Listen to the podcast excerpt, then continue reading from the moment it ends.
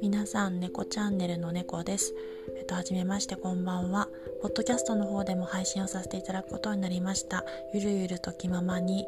えっと、不定期配信という形で行わせていただこうと思います。えっと、気が向く時に気の向いたままに配信投稿していければいいなと思っております。今日は10月31日、満月ブルームーンの日で、えっと、ハロウィンでもありましたが、今日はゆったりと過ごしていました毎週末の土曜日はあのピアノレッスンがありますのでなかなか予定を組みづらいところもあるのですが、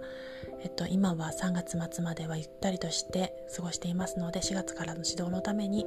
長いお休みというか長い休暇をいただいたと思って楽しんでいます。